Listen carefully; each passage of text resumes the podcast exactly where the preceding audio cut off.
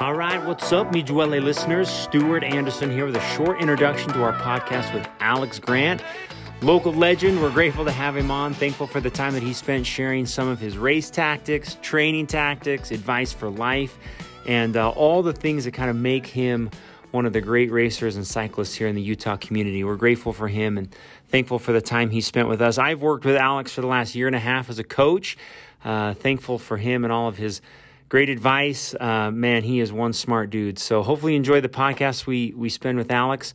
Huge shout out to our uh, sponsor, Voler. They've got a lot of uh, new things coming for the spring. If you want to check out their website, www.voler.com. Uh, obviously, they supply all of the custom gear for the team, as well as a lot of fun retail things uh, coming out with a lot of fun colors. So, anyway, uh, love Voler. We're grateful for them and their support. All our thanks to Alex. Take care and enjoy. All right, welcome everybody. What's up? Me Duele podcast. Grateful to be with you. Um, such a fun, exciting episode today.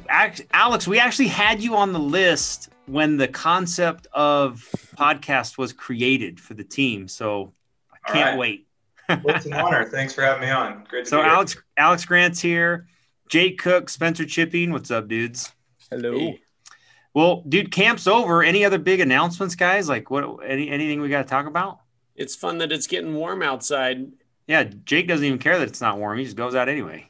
So. I, I, re- I, refuse to get on Zwift. I cancel my membership and I'm done. I'm out. I'm out.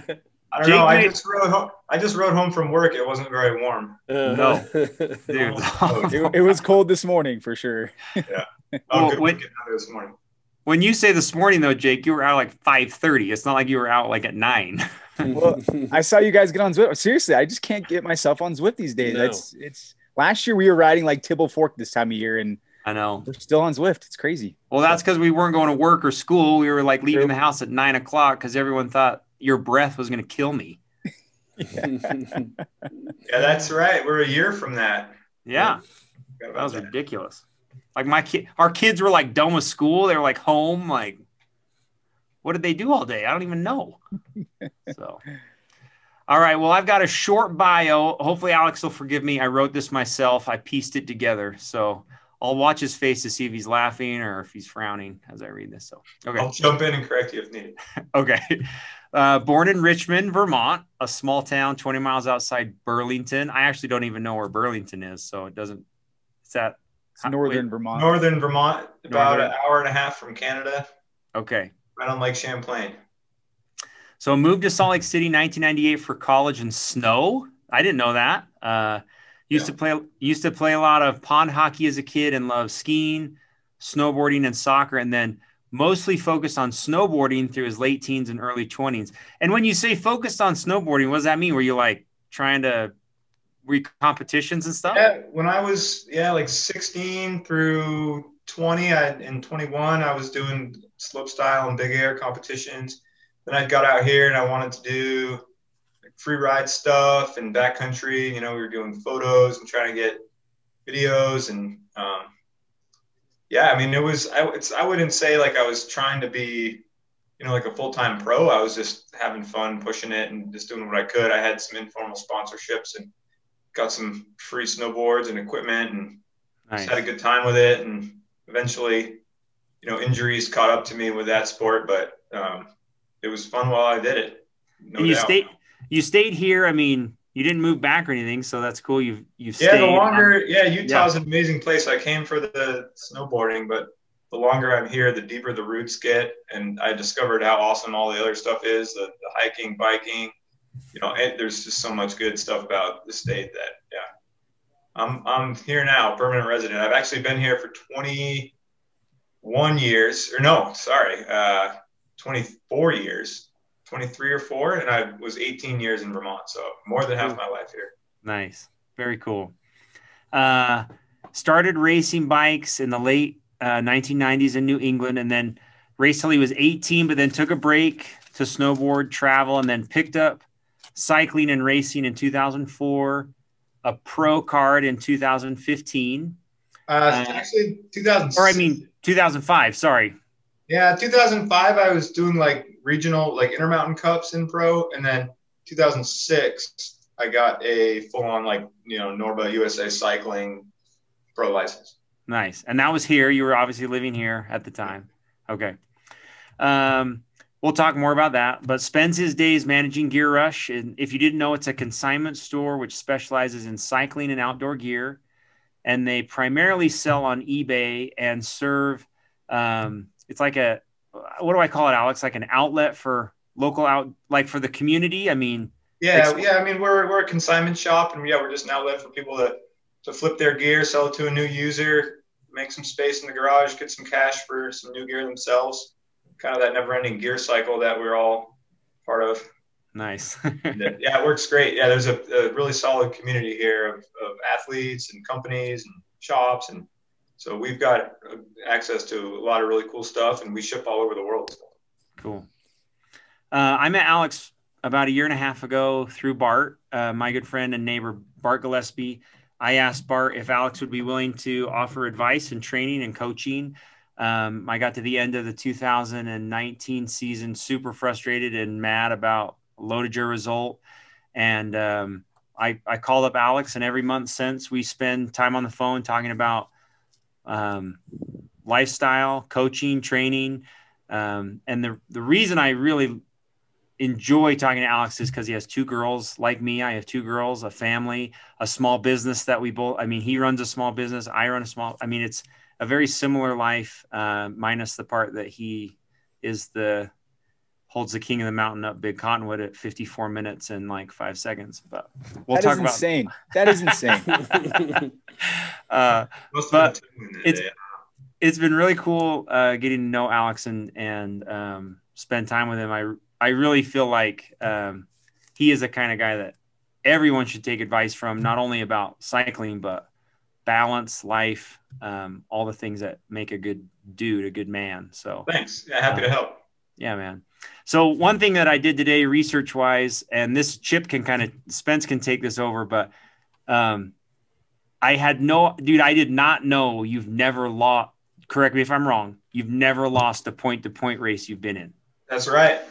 Oh man, eight time winner, and um, I think it's going to stay there.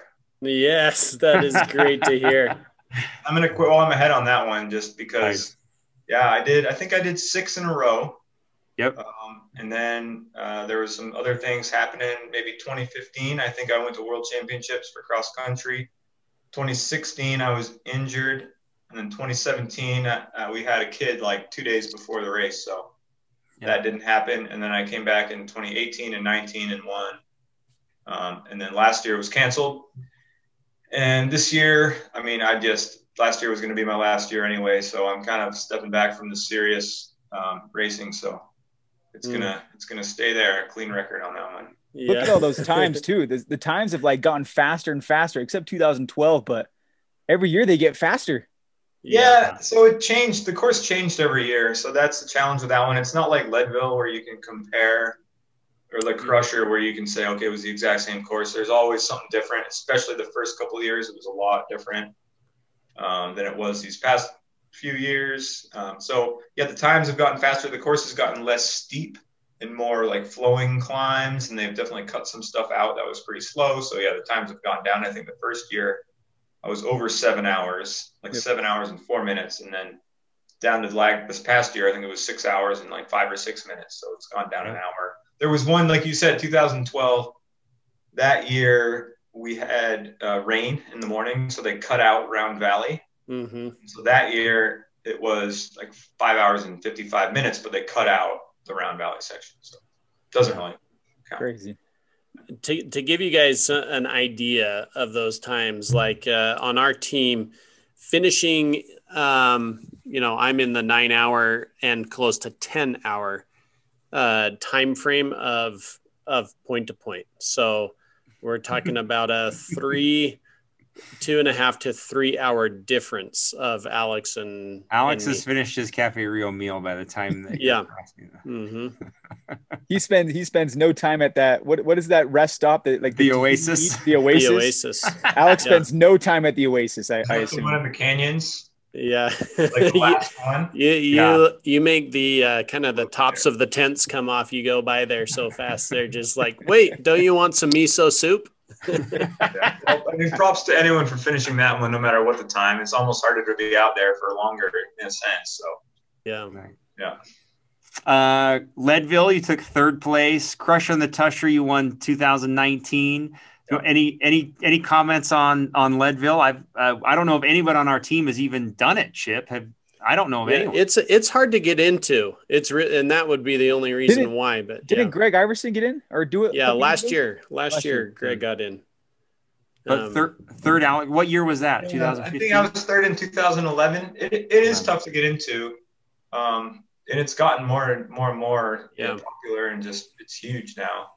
Um. But you know, it's the kind of thing where if, if it's if you got in and and uh, and that was sort of your and you're sort of wanted to dip a toe into mountain biking from road cycling, it's not a bad one to try just because of the nature of the course. It's mostly dirt roads. It's not very technical. It is really high altitude. There's a lot of climbing, but it's not super challenging as far as terrain goes. Um, and it's it's one of those like you're never you're never like out there past like help. You know, I mean, yeah, there are some remote spots, but um, yeah, it, it'd be a good one to check out. And, and it's high altitude, but not a ton of climbing at the same time. If you look at the overall elevation gain of only like 10 or something thousand feet over 104 miles, it's not crazy hard with the climbing. It's just the altitude that makes it tough. yeah, A great event. I mean, really cool with the format out and back. You get to see all the riders on the way out and back. So you pass a lot, a lot of people, thousands of riders, and everyone gives each other encouragement. And it's just uh the whole town sort of, I mean, this year might be a little different, but like, I mean, maybe by August it won't be. The whole town is just exploded with people and it's packed and it's, it's a great vibe. yeah. Nice. What about your total time in Crusher? We, I, you were the winner in 2019. I was there, Alex. What was uh, that finishing time? I think it was about four hours and 15 minutes or so. Yeah. Yeah, to give- just- Once Wow. again, to give you guys kind of an idea, mine is six hours. Chip So- finished on Sunday. awesome.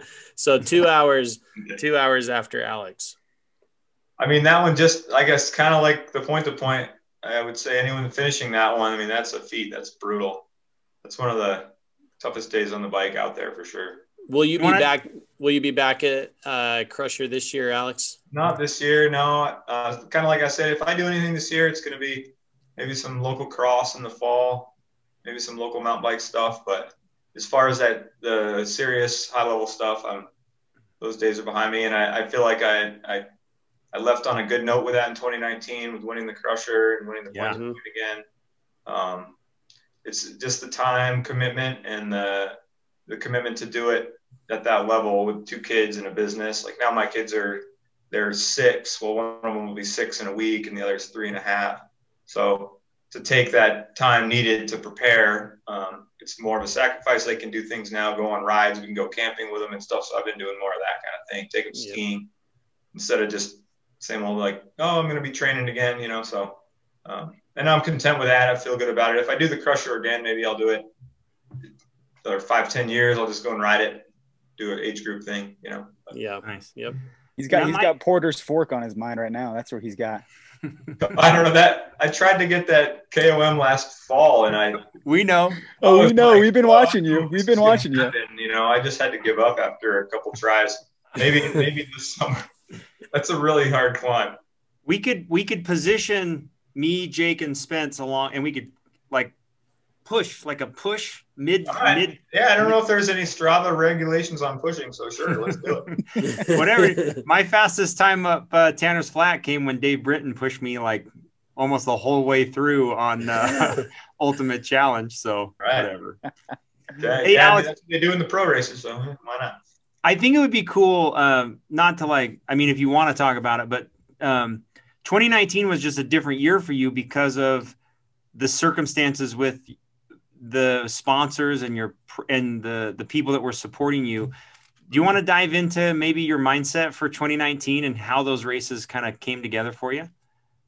Yeah, I, 2019, like sort of, you know, 2017, 18, 19, sort of it was a less and less, you know, sponsor support each year, just kind of gradually phasing out. And I realized in those seasons, it was just all about me and like what I wanted to do and what I had left to sort of prove mostly to myself. So that's kind of the outlook I had. You know, I had uh, I had some great sponsors that continued on support, but as far as like team support was drying up, and I just I had um, you know Gear Rush and, and Hyper Threads that year, and ENVE Composites is a longtime sponsor in Cannondale, and I just kind of did a privateer program, just me, some custom jerseys, kind of wore whatever I wanted from Hyper Threads, had some Gear Rush kits, and it was a it was a great way to to sort of finish out my career because I'd been on the teams, you know, where you have your team sponsors and you got you know you have to sort of go along with those and and, and this season I could just oh and, and you have to do the calendar they want and they say last few seasons it was just whatever I wanted to do. I picked the schedule, chose what I wanted, and that allowed me to prepare better. Um, and so that year, uh, it, a lot of times I would have been traveling to various cross country races all over through the spring and, and like May and June are super busy with races. And then the years I'd done the crusher, it was like, oh crap, crusher's in like a week. I better get the cross bike rolling, you know, and get out on that and then go to the crusher. And that's not a, not the best prep. I'd probably been at lower altitude racing, doing like a different style of training. Cross country training is a lot more higher intensity explosive, uh, just the nature of the racing. It's not like long climbs at altitude. So my preparation was never that great. And so in 2019, I was able to all through uh, pretty much after, you know, I think I did the epic rides in, in Grand Junction. And then I pretty much, and that's the middle of May. And then I just had like six weeks to really just get ready for crusher. I did a lot of climbing on the cross bike and on the road bike. Um, and it paid off. It, it really helped. So made a big difference. Very cool. Um, maybe talk about how you got into it and how you found out that you were good at this. I mean, I, I um, assume yeah. you are good. in general. Just yeah, like cycling. Like I'm sure there was a point where you were like, I'm gonna give this a go. I'm gonna like really try this and and make this a thing. Yeah, that that start. I mean, I was 13 um, back in Vermont, and as a kid, I just did all kinds of like pond hockey and and just kind of whatever. Um, I didn't really do a lot of serious sports. I played some soccer, um, nothing too crazy. And then my mom got this Peugeot mountain bike, and I lived, I grew up in the woods on a dirt road in the middle of nowhere, so didn't have a whole lot of, you know, like places to go play. So my mom got this mountain bike, you know, and I was like, wow, this thing's cool. I would take it around the house, and then took it out in the woods.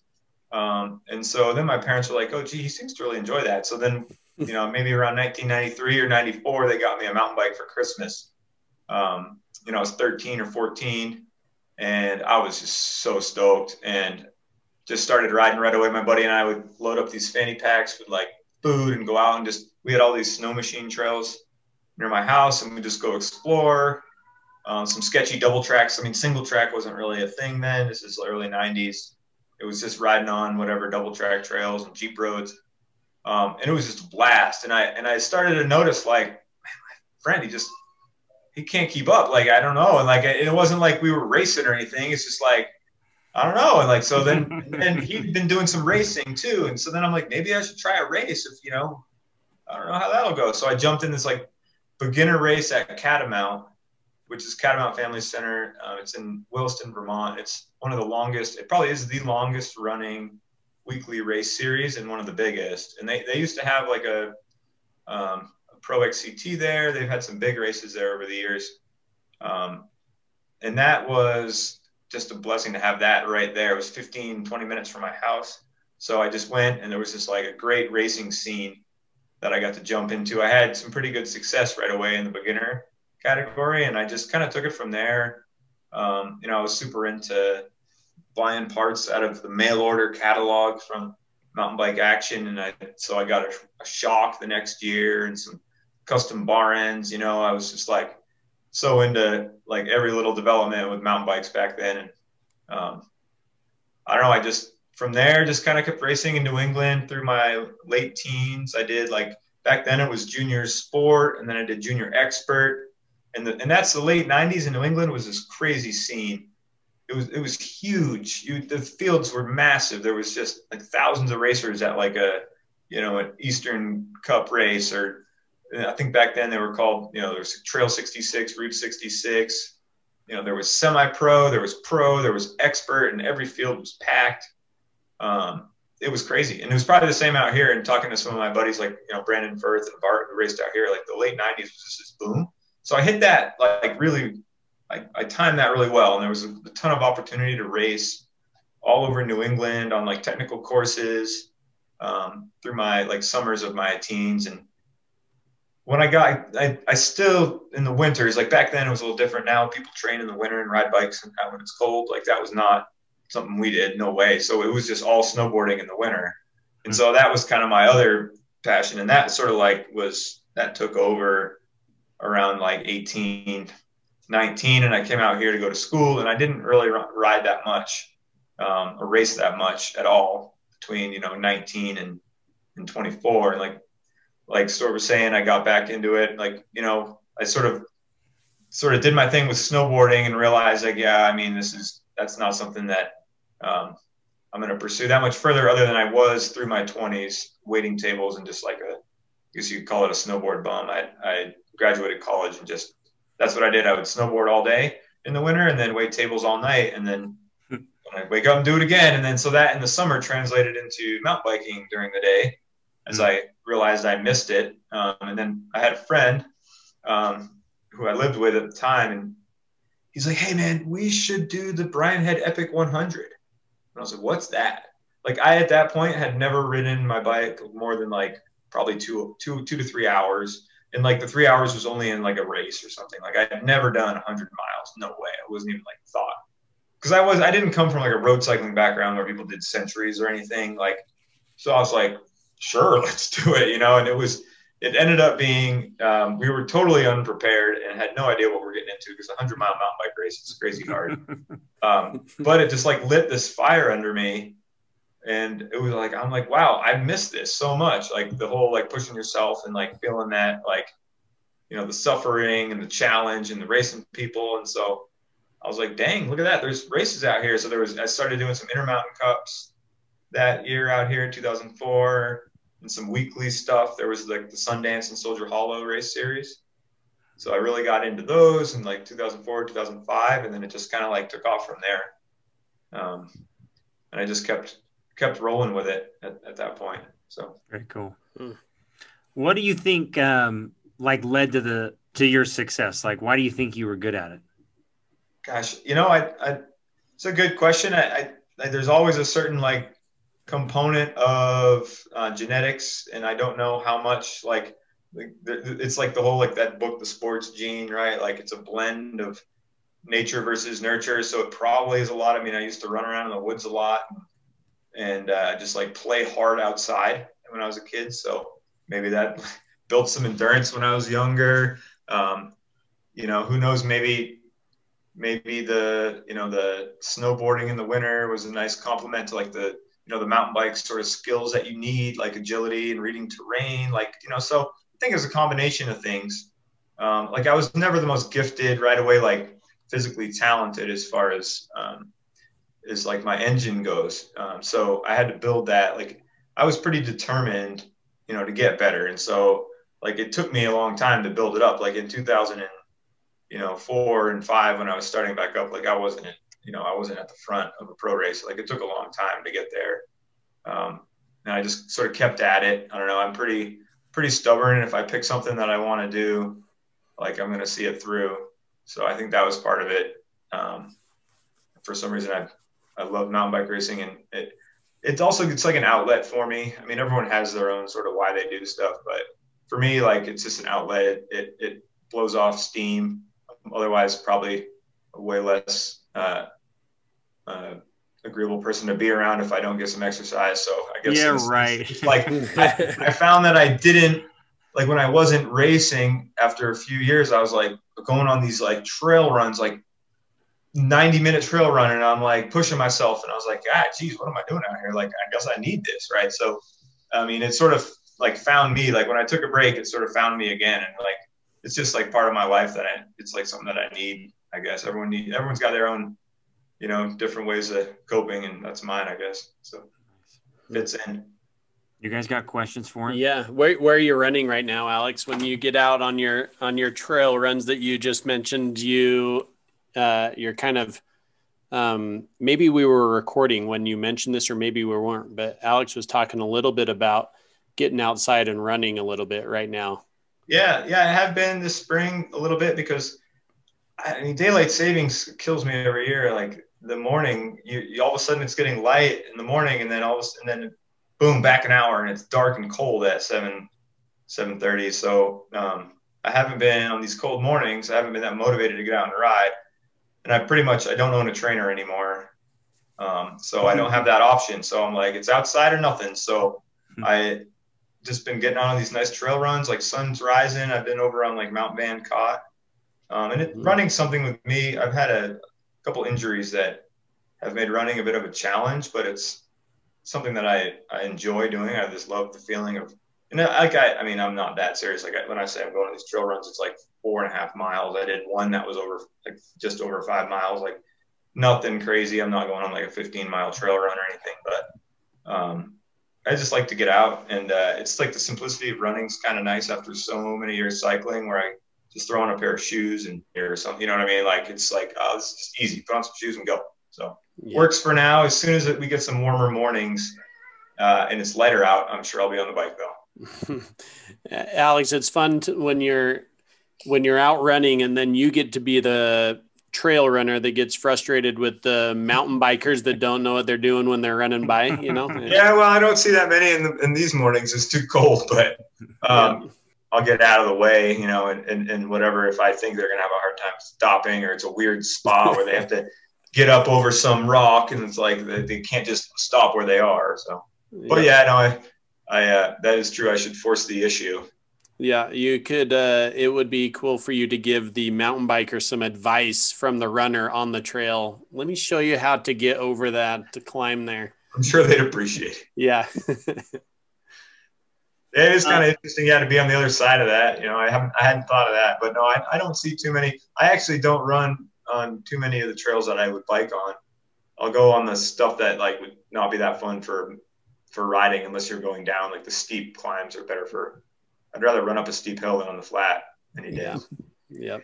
Alex, you uh you made mention or you touched a little bit on like you left a little bit and then eventually found you you, you came back to it and uh, you had to kind of rebuild that engine. I'm kind of curious maybe can you go a little bit deeper on on how you were able to build that engine back up or um, any pointers or thoughts? Yeah, that? no, that was definitely uh, a bit of a rude awakening. You know, like I I remembered how I used to race, and like I remember my first cross country race back I like went way too hard and then I just cramped after two laps. Um, and so I was like, oh yeah, this does take a little getting used to. So yeah, I mean, it was just a, a gradual build, you know, like I'm sure I made a lot of mistakes along the way. Um, and probably had myself way too tired and overdid it and all that through my 20s just because at that point I was self-coached. I, did, I never worked with a coach until I was 32.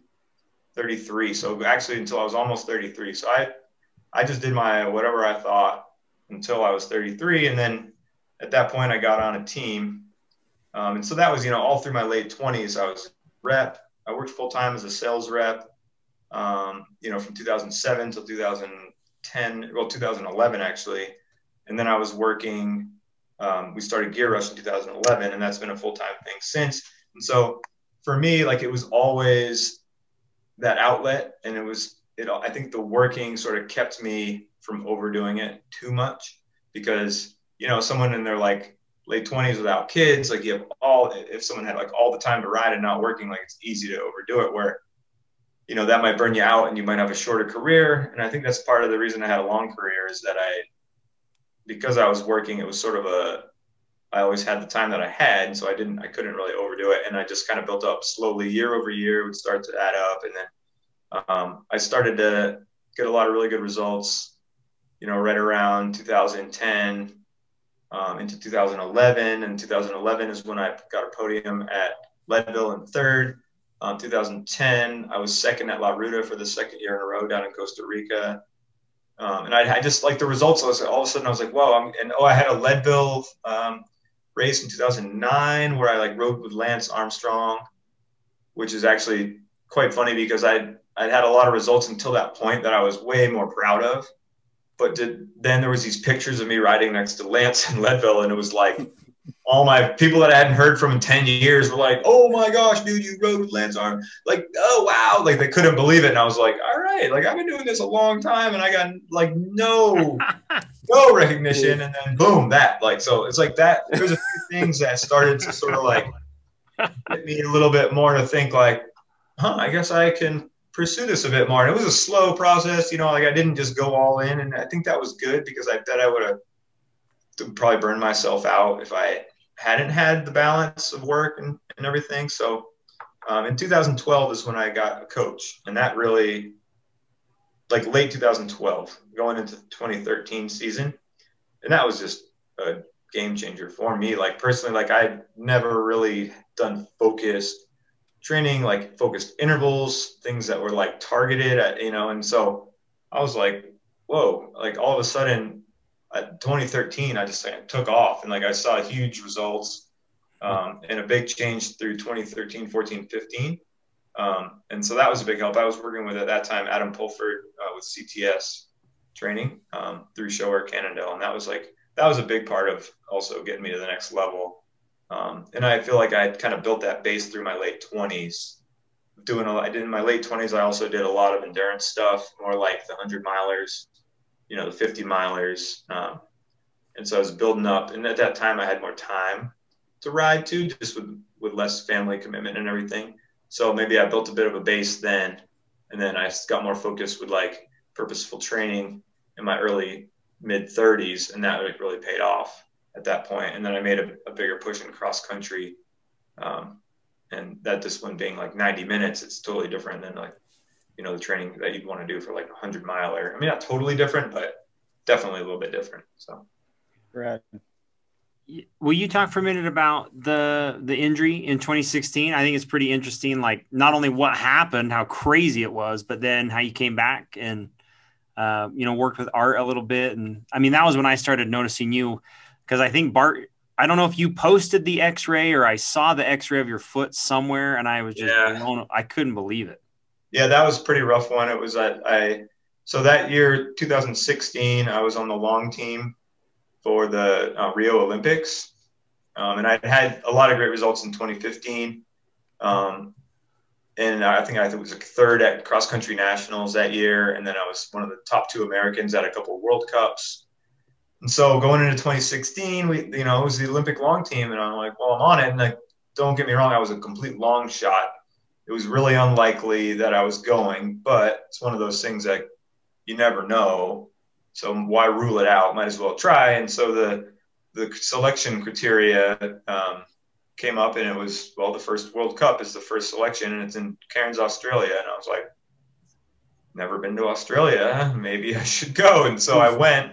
Um, and it was one of those trips. It was just like a weird the whole trip was kind of weird once I got there. And then, you know, I had a really bad crash in uh, pre-riding one day and I wasn't sure if I was going to race um, and started the race. And long story short, first lap, I had this just weird crash that wasn't anything crazy. It was in a rock garden and I came unclipped and I sort of saved it and I jumped off my bike and my bike sort of flipped down the rock garden, but I just like stayed on my feet and I jumped down an embankment but I landed on a rock right on my feet. And it was right on, on like with carbon soled shoes. And I didn't even hit the ground other than my feet. And I just knew right away, first step, that's not good. Like my foot felt like a hot piece of mush.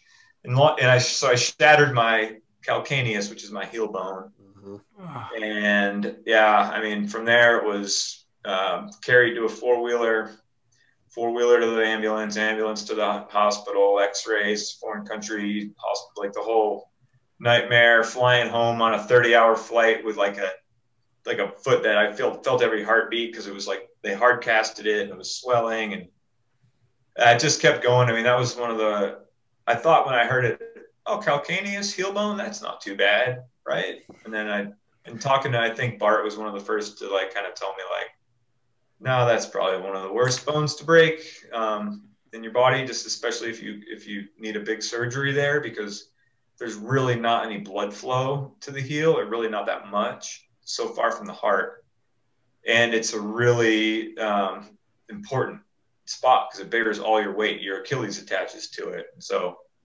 Um, it was yeah surgery here. Drew Van Borum, who's a local rider. He's uh, my brother-in-law. Yes. Yeah, oh, really? Brother-in-law. No yeah. Okay, so Drew Drew fixed me up, did an amazing job. Um, I was off my feet, including pedaling, for three months, um, and then I got back to. I had to learn how to walk again. I didn't. I started walking again in like August of that year. Started like spinning on the bike around the same time, and it was like one of the slowest, longest recoveries. Um, and it's it's like still to this day, you know, I feel it. It's just it's a normal thing now, but hmm. um, I've I've found ways to to sort of like you know work around and and I can get out like you know the fact that I can do these trail runs is amazing. It hasn't helped me back on the bike that much. So I'm feeling great about it, but it was a really long. It basically took me out. The rest of that year was kind of a wash, and then um, even getting into 2017, it was like whoa, this is yeah. I had to sort of build back up again. So 2017 was a kind of a roller coaster for me. Um, and like like Stuart was saying, I worked a lot with uh, Art O'Connor uh, and Car Fit locally for strength training. Um, I did a lot of PT and just kind of it was one of those things. Still seeing improvements two years out. Um, so and you know yeah now it's there's a bunch of hardware in there. There's like 30 screws and. Yeah. Um, it's hard to get it in a ski boot, but mm. fine in a cycling shoe, luckily. So yeah, mm. crazy man. What a wild experience. I can't. Yeah, imagine. that was not how I was hoping that trip would go, but uh, you know, you can't plan those things. So, well, one yeah. thing I've learned from Alex, uh, you know, whenever we talk, is he always says kind of the same thing when whenever, um, like, let's say I'm on the edge of not burnout, but like I've done a lot of riding or a lot of training, or it's after a race or whatever end of the season. You know, he always talks about how um, he just kind of like reminds me if your heart, if you're not like into it, you just like step back for a bit. Um, and it's some of the best advice. And not only that, you know, but I watch him on Strava do it. So he's got, he's a new dad. Well, not new dad. I mean, you have a six year old, but like running relatively running. Um, uh, you, you, took up skiing this year, like cross country skiing, um, and and all those things that kind of are the whole picture of of fitness and taking care of yourself. Um, yeah, yeah. This yeah. year I've really tried to sort of do the athlete first, like, and, and and not just in like okay, you know, put yourself first, other you know, and over other priorities. It's more of be a well-rounded athlete and uh, you know, be a, a good athlete, well-rounded, strong, and then, you know, kind of take it from there. Um, because I did a lot of years of just really cycling focused training, which is great when that's your, when those are your goals. And that was kind of my job, like part of my job. Like I did work, but I also, that the, the racing was a paying thing for me. So, um, yeah, as a sacrifice you got to make. And then now I'm trying to sort of balance that back out and do these other things and use different muscles and a lot of lateral movement. So um, that's kind of the what I'm and it's it's been a tougher transition. Like I got an injury last year from running that took me off from running for a while. But so yeah, it's been nice to get back into it. And and back to your point, Stuart, about about yeah, if you if you're starting to feel that burnout both mentally and physically, um, I mean we at the end of the day we got to want to do this right, and, and we do it because we want to and we like it. And so it's and I and I did learn when I was injured with with that heel and looking at 12 weeks of I couldn't even put my like foot on the ground and walk. Like just thought, wow, I used to get so stressed if I got a cold. And I was so worried about missing three days of training and I couldn't, I would like go and train with a cold and then I get more sick. And I was like, well, why did I do that? Like I should have just rested, you know, but it's so hard to see that in the moment where you think that you just need to keep hitting it and that you can't afford to take the step back. And then then I get this step back of like, oh yeah, you can't even walk for three months. And it's like, oh, okay. So then I got like when I would get a cold after whatever, like once I was back to training, I was like, I, I didn't even care. Like I got a cold, whatever. I'll take a few days off, whatever. I'll get better. I'll get back to training. Like it's nothing compared to taking off what I had before. And so that was a little bit of perspective. And I know there's there's way worse injuries out there. I mean, people get just gnarly stuff happening to them. And some people just they never get the chance to get back. And so then you start to think about that. And it's like, geez, you just got to appreciate what you can do. And if you're starting to feel like stagnant or like unmotivated or burned out, and it's just like, okay, well, take a week off, a few days off, whatever, just reset. You'll be back in no time. And just that perspective of, oh yeah, like this, this is something that we're doing. it's like a privilege to be able to do it and just enjoy it. Like that mindset is really allowed me to enjoy all this so much more because it, it's easy to get wrapped up, especially like on a, when you have big expectations for yourself and you want to go and, and do this, or you have other people have expectations for you maybe, and you get so results focused or outcome oriented that you just you lose track of the fun and why you're doing it. And then all of a sudden it's not as enjoyable. And when it's not as enjoyable, the results will suffer anyway. So mm-hmm. um, that's something I've learned the hard way more than a few times. Um, makes a big difference though. Keeping it fresh and just that desire to get out there and having fun, like that's what it's all about. So. Nice. Keeping it fresh, man. Title the podcast, Keeping It Fresh. Keeping it fresh. Nice. Good, Jake. Hey, there we go. I like it. hey, well, I did ask Alex. Um, he wrote down five pieces of advice, you know, for all, you know, basically like what he's learned over his life for for cycling. And we said, you know, it could be cycling, it could be family, it could be training, it could be whatever.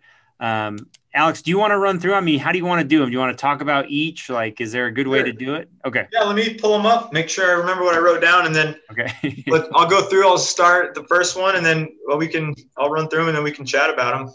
Um, okay. If you guys have anything to add to, like each on a couple of them, I'm like, I'm gonna throw in like a second, like a counterpoint, and then so um, it's hard to choose just five. Okay. Cool. Uh, uh, let's see here. Um, so, I mean, yeah, the first one we've we kind of touched on it earlier, but the first one I put, and I think it's the most important, is find your balance, um, and that's in everything: cycling, sports, family life, work. Um, that's something where, you know, if you just look, if you just take the view of, of cycling, say, and how it fits into your life, you know, it's got to be a sustainable balance where, in order for you to keep doing it and enjoying it and have it be fulfilling has to be a sustainable balance, and it's an ever-changing balance too. Um, you know, for me, obviously, the balance has shifted over the years. When I was a teenager and, and in high school, that was one thing. You know, at that point, I had a high school girlfriend, whatever, and friends, and so there was a balance there. And then I get out, and there was a balance with, you know, during my 20s when I had a little bit less responsibility, so it was maybe you know more time. And then, and as I got into my 30s, it, it changed. You know, I had work and balancing racing, um, you know, I got married and then kids, and wow, that changes the balance. And you guys that have kids know, I mean, that's all of a sudden a complete game changer, right? Um, and so, how, how, does it fit in with kids? And, and so, um, that's just an ever changing thing, and it's different for everyone. Everyone's balance is going to be different, and it's got to work for you and the whole family and your job. Like nobody, you know, people, coworkers and, and employers or employees don't want someone that's too tired to like be functioning at work. Family members don't want that. Like we don't want that. So it's like, yeah, how does it fit in? Like what, like is people always talk about like a certain volume you should train or a certain, all these things. How many times a week should you ride? It's like, well, whatever fits for you, you know, like make it fit and don't worry about what someone else is doing, which actually, that's going to be another point that I just, that's another one of my five things is don't worry about what other people are doing because that's their life and that's what fits for them and I see that a lot. And Strava is probably one of the worst things for that. Um, is wondering and seeing all these people out doing all this stuff, right? And you're just thinking everyone's doing more than you, or oh my god, this person did this, and wow, look at this person, like they're training, they're you know, and so it's great, it's motivating for sure. Like don't get me wrong, there's always there's these great spots because it gets people out. They're like, he did that, I'm gonna do this too. But as long as you're not getting stressed about, so, or like trying to do something just because you see like pros doing it. Well, okay, well, they don't even have a job. So, I mean, that is their job. They're going to just go and ride 25, 30 hours a week, and then they're going to post up on the couch. And if you work 40 hours a week and you try to ride 25 hours a week, you're, you're bound to crash. So, anyway, that's sort of a just worry about yourself and yeah, don't worry about what other people are doing and find your balance is kind of the main takeaway there. You guys got something to add to that? Well, yeah, I want to hear from Jake and Spence. I mean, what is your key to balance? I mean, how do you guys decide I mean, we all have to make a decision. how do you how do you make it? What do you? How about you, Chip? You want to go first? Yeah, ba- balance for me would be the hours of 5 a.m. and 7:30 a.m. because otherwise, exactly. uh, working kids, like Alex is saying, has been, mm-hmm. uh, you know, frankly, the last 20 years of my life, and so, um, yeah, you just have to, you you have to find balance. But here's the thing, you, one thing I want to tie into what Alex is saying is even if it is a small amount of training, you can find some real enjoyment in that. And that's why we do this because we have to love it. So rather than than being fixated on the Strava results or the time results or that or that my point to point time is 10 hours and Alex's is six hours. I I had I had a great time and that's how I find balance in it. Nice. What's all about. Nice dude. How about you, Jake? Yeah, I'm the same with Chip. I mean, I know if I don't get it in between 5 a.m. and 8 a.m., it's kind of like, you know, I don't get it in for the rest of the day. So take that opportunity to do in the morning. But also, I think, you know, it's you're you're totally right on on the Strava part, Alex. I mean, it's like you jump on Strava and it's just like addicting all day. I mean, it's oh, this person did this right or this, and you're always constantly comparing. So I think something I've done is actually remove the Strava app from my home screen on my phone and remove it on the back screen, just so I'm not like getting notifications all day and looking at that app and and uh, it's kind of helped me kind of I guess uh, remove myself a little bit, you know, as I ride in the morning and then maybe check it once at night. But uh, by doing removing it off my home screen, I found a little bit more peace and not always this anxiety of like checking constantly, like all day of man, people are doing this or that. So nice, good call. Great, very good. Um, when I try to balance, I always tell Kristen because Kristen rides too, and my wife. Um, whenever it's a thing that if I am like obsessive in my mind over a thing, then I know that that thing has taken over the balance. Anyway, for whatever for what it's worth. Okay, Alex, you want to do number two? This is a good one. Jake, Jake's yes. gonna love this one. Okay, number two, keep it fun and don't take yourself too seriously. Got to. You've got to. because I've seen it way too many times where people forget we're just riding bikes. This is supposed to be fun. We don't need, and I've seen, I mean, over the years, I've seen people beating themselves up, beating, like getting mad at other people or just losing track of, of why they're doing it. And just, it's just, uh, I mean, we're out pedaling bikes around wearing goofy colorful clothes. Like it's, uh, it's just fun at the end of the day, right? Like there's yeah. and, and I mean this this crazy stuff that's gone on the last year, like has even magnified that where you're like, wow, this isn't really that important, like compared to a lot of the other stuff that's going on. We're just riding bikes, just have fun. You know what I mean? so yeah, just and you know, there's always someone faster. I like to say that unless you're like world champion, right? There's always someone faster. So people take themselves so seriously and it's like all right well you just haven't met the faster person right so i don't know that's kind of like keep your ego in check keep it fun don't take yourself seriously nice. and just kind of you know what I, once i stop having fun with with something that i'm doing i just my motivation goes in the tank and my performance goes in the tank and results go in the tank uh, you know that sort of follows and it's just but if I'm having fun with something, I'm motivated, I want to do it, it's great. Like I don't even care. Like, you know, people talk a lot about like the flow state, right? Of, of like you find the state where you like you kind of lose the conscious thought and you're just like in the zone, right? That's kind of the in the zone. And for me, if I'm just having fun and it's so much easier to get in the zone. Whereas if I'm worried about something, how I'm doing, where's someone, you know, like those are the days where you're not really in the zone, and those those are the days where you're kind of forcing it for me. So yeah. That's why I put that one as a number two. That's great. I mean, we've had probably five other guests on here that have said, I mean, Dave Sharp said the same thing. Ed Chawner said the same thing. Mike Hansine said the same thing. Sean Yeager said the same thing. I mean, experienced cyclists, I mean, they're all like, hey, just, I love Alex Rohde didn't say what he said, be cool to others. I mean, it's, that's what I agree 100%. Such great advice. Nice. All right. Okay, number, number three. three. and we all we sort of touched on this one already. Um, but uh, think about your why. Like, why are we getting out there? Why are we doing this? Like, it does make a difference, and you know, sometimes you may not know, but like at least thinking about it, and then it can change too. Like, it definitely changes for me. I've seen my the why change a lot of times. Um, just more recently, um, you know, it, we went from like, why am I training? Why am I getting out on this ride when it's whatever, hot, cold, ugh, don't feel like it, uh, to, you know, okay, I'm, I'm, I'm getting out on this ride because I'm training for the crusher or whatever. And then, or it's my job, right? And then now it's like, why am I getting out? Because I want to, right? So, or I, you know, I feel like I feel better after, right? So, there, and, and I enjoy it when I'm doing it. So, like my why is my why has shifted, but as long as you sort of have an idea of like deep down and like try try not to have the why be because I want to do a top 10 in my age group at whatever. Like that's mm-hmm. to me that's like a that's a goal, but it's not a why. Like the why is like what internally, like what pushes you to get out there and like why do you feel like what makes you want to to go out and suffer, right? Like so good. Everyone, so I love that advice. So good. Nice. All right, and then you did four. Don't worry about what other people are doing. That was great. Yeah, we already, we sort of touched on that one. So yeah. All right, and then five. Yeah. What? Did, oh, so did I?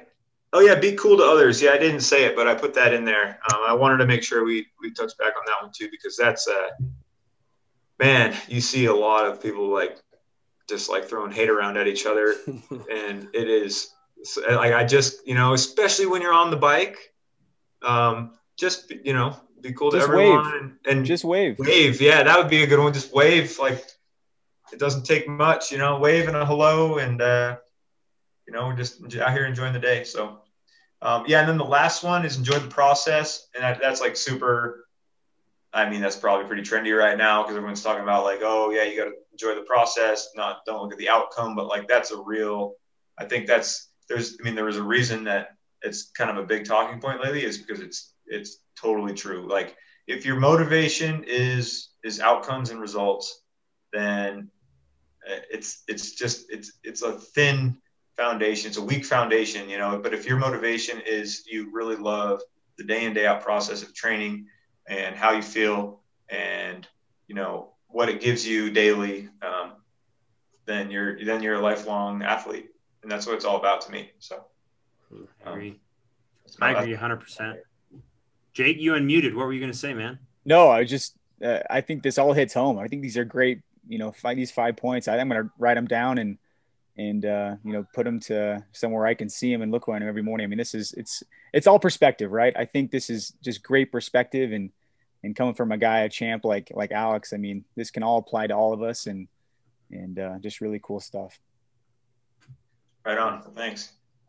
Spence, how do you enjoy the process, man?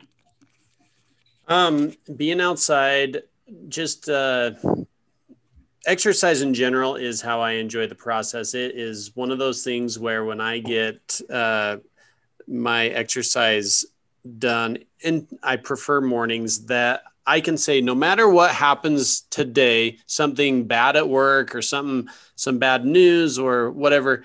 Hey, at least I saw the sunrise with my friends while getting some exercise and I can handle it. I can handle it because uh, I can always reflect back on that process. I think the process is uh, so fun. Yeah.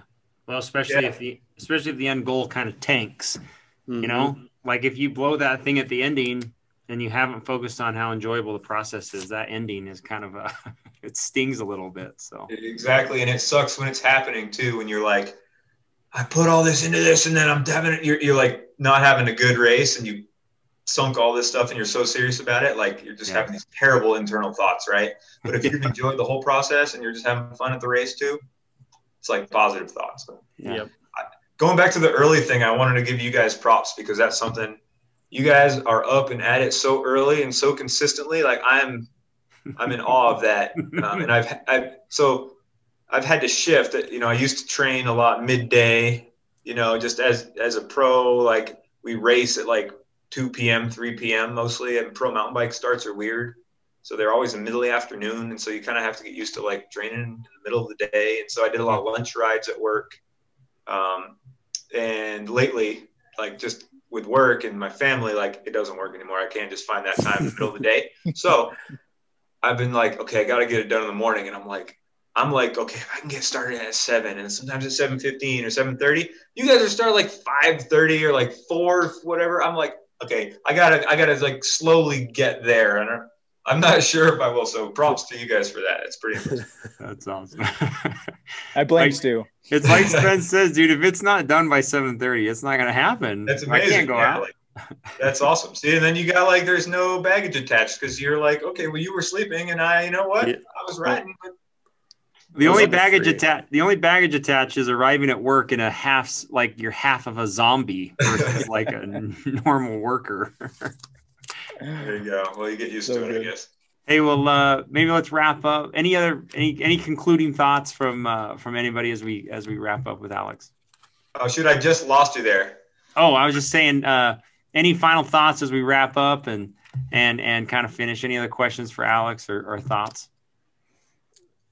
Th- thanks, Alex. You're a good example. And um, Alex has also been, Alex and Bart have helped a lot of our kids who race on the mountain bike teams and setting them up and giving advice. And so um, we appreciate you in, in, in all aspects.